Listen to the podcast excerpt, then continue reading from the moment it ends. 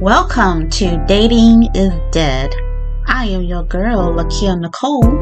This podcast is all about your pep talks that help you create healthy relationships that you deserve. Remember, you are worthy of the love you desire.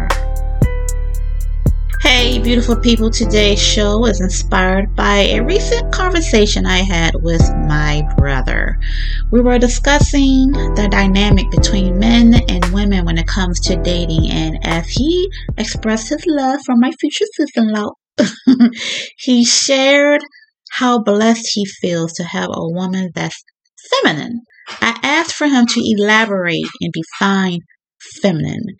While he described my good sis beautifully, it was her need, in his words, not to cuss, yell, put on a hard exterior, and give off masculine tendencies. And that stuck out to me in that conversation. According to my brother, a man don't want a woman that's masculine because she gives off a negative energy that they don't want to feed. First, let me say everyone is balanced with being both masculine and feminine. Okay, I digress. Another discussion for another show. Many women apparently are bitter, angry, control freaks, possessive, aggressive, have the inability to be nurturing or the inability to listen, and we also lack peace and calm. Perhaps these character traits emasculates men more than anything, and I can understand that to a degree. But let's be clear. Women weren't born with these traits, and for the most part, we were forced to have a hard exterior and feel like we have to protect ourselves with being more aggressive with our time, energy, and love. Now, let me also be clear I am in no way excusing abuse of any kind because it definitely happens both ways. Women shouldn't demean or belittle or put their hands on a man, and men shouldn't do it as well. My point is, when it comes to having a hard shell, women at one time had to look to men and depended on them for everything. That was a long time ago. But as time passed, the lives of women evolved, providing balance in the household and in relationships. Our autonomy and independence and strength became admired, right? We were celebrated as being strong black women who are resilient. But here's where the problem lies.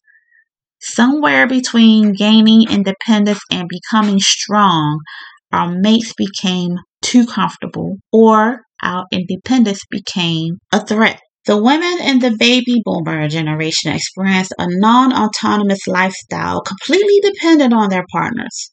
Somewhere in Generation X, women's lifestyles were upgraded to where we could help take care of our families. But in the midst of this transition, we went from helpmates to having to carry a lot on our backs. Now we're looked at as hard workers. We're looked at as resilient and also we're looked at as strong black women that our men celebrate. Our men celebrate us being hard working because their mothers and grandmothers worked hard most of their lives. But now we can do it all. And they think that should be applauded. But we fail to realize we don't want to be resilient anymore. Okay. We don't want to be strong when we don't have to be. The superwoman narrative, particularly in the black community, should be retired. And honestly, we should no longer add to it. We want to live a soft life that doesn't require working hard. We're tired, frustrated, stressed, overwhelmed with motherhood, and having to do many things on our own. Sometimes we have no one to talk to to let out our frustrations because, for the most part, we don't want to be viewed as angry or bitter. Broken homes, broken promises, and broken dreams has been the catalyst of change between men and women. And I believe this is why women generally have to feel like they have to build and carry a hard exterior. You know what the kicker is? The same strong women these men will applaud will later be criticized as being masculine. And let's not equate self empowerment with not needing someone in our life. Empowering ourselves is choosing to thrive and grow despite the challenges we face, and we're going to implement self care methods that reflect our self empowerment. For those of us who are single, that doesn't mean we don't need a significant other. Hey, I know for me, the day I meet my king, I'll be glad to walk beside him and allow him to add value to my life just as much as I'll add value to his. I'm still to be practicing self empowering tools to enhance my life, you know, that's not to stop when I enter a relationship. And any decent, balanced woman or man would think the same way. Empowering your life doesn't stop just because you enter a relationship. And that shouldn't be deemed as a threat to their partner. If anything, there should be an added value that you both can enjoy and celebrate. In conclusion, it takes an open minded gentleman to take the hand of a woman who operates mostly in her masculine energy. A man who will do his best to help her become more balanced because he's aware of the importance of patience, the gift of time, and the knowledge to understand her. He wants to learn her, where she's been, where she is, and where she wants to go.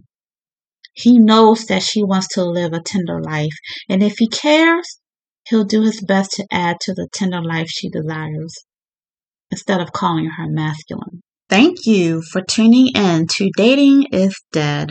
Be sure to like, comment, share, and most importantly, subscribe. Peace and blessings.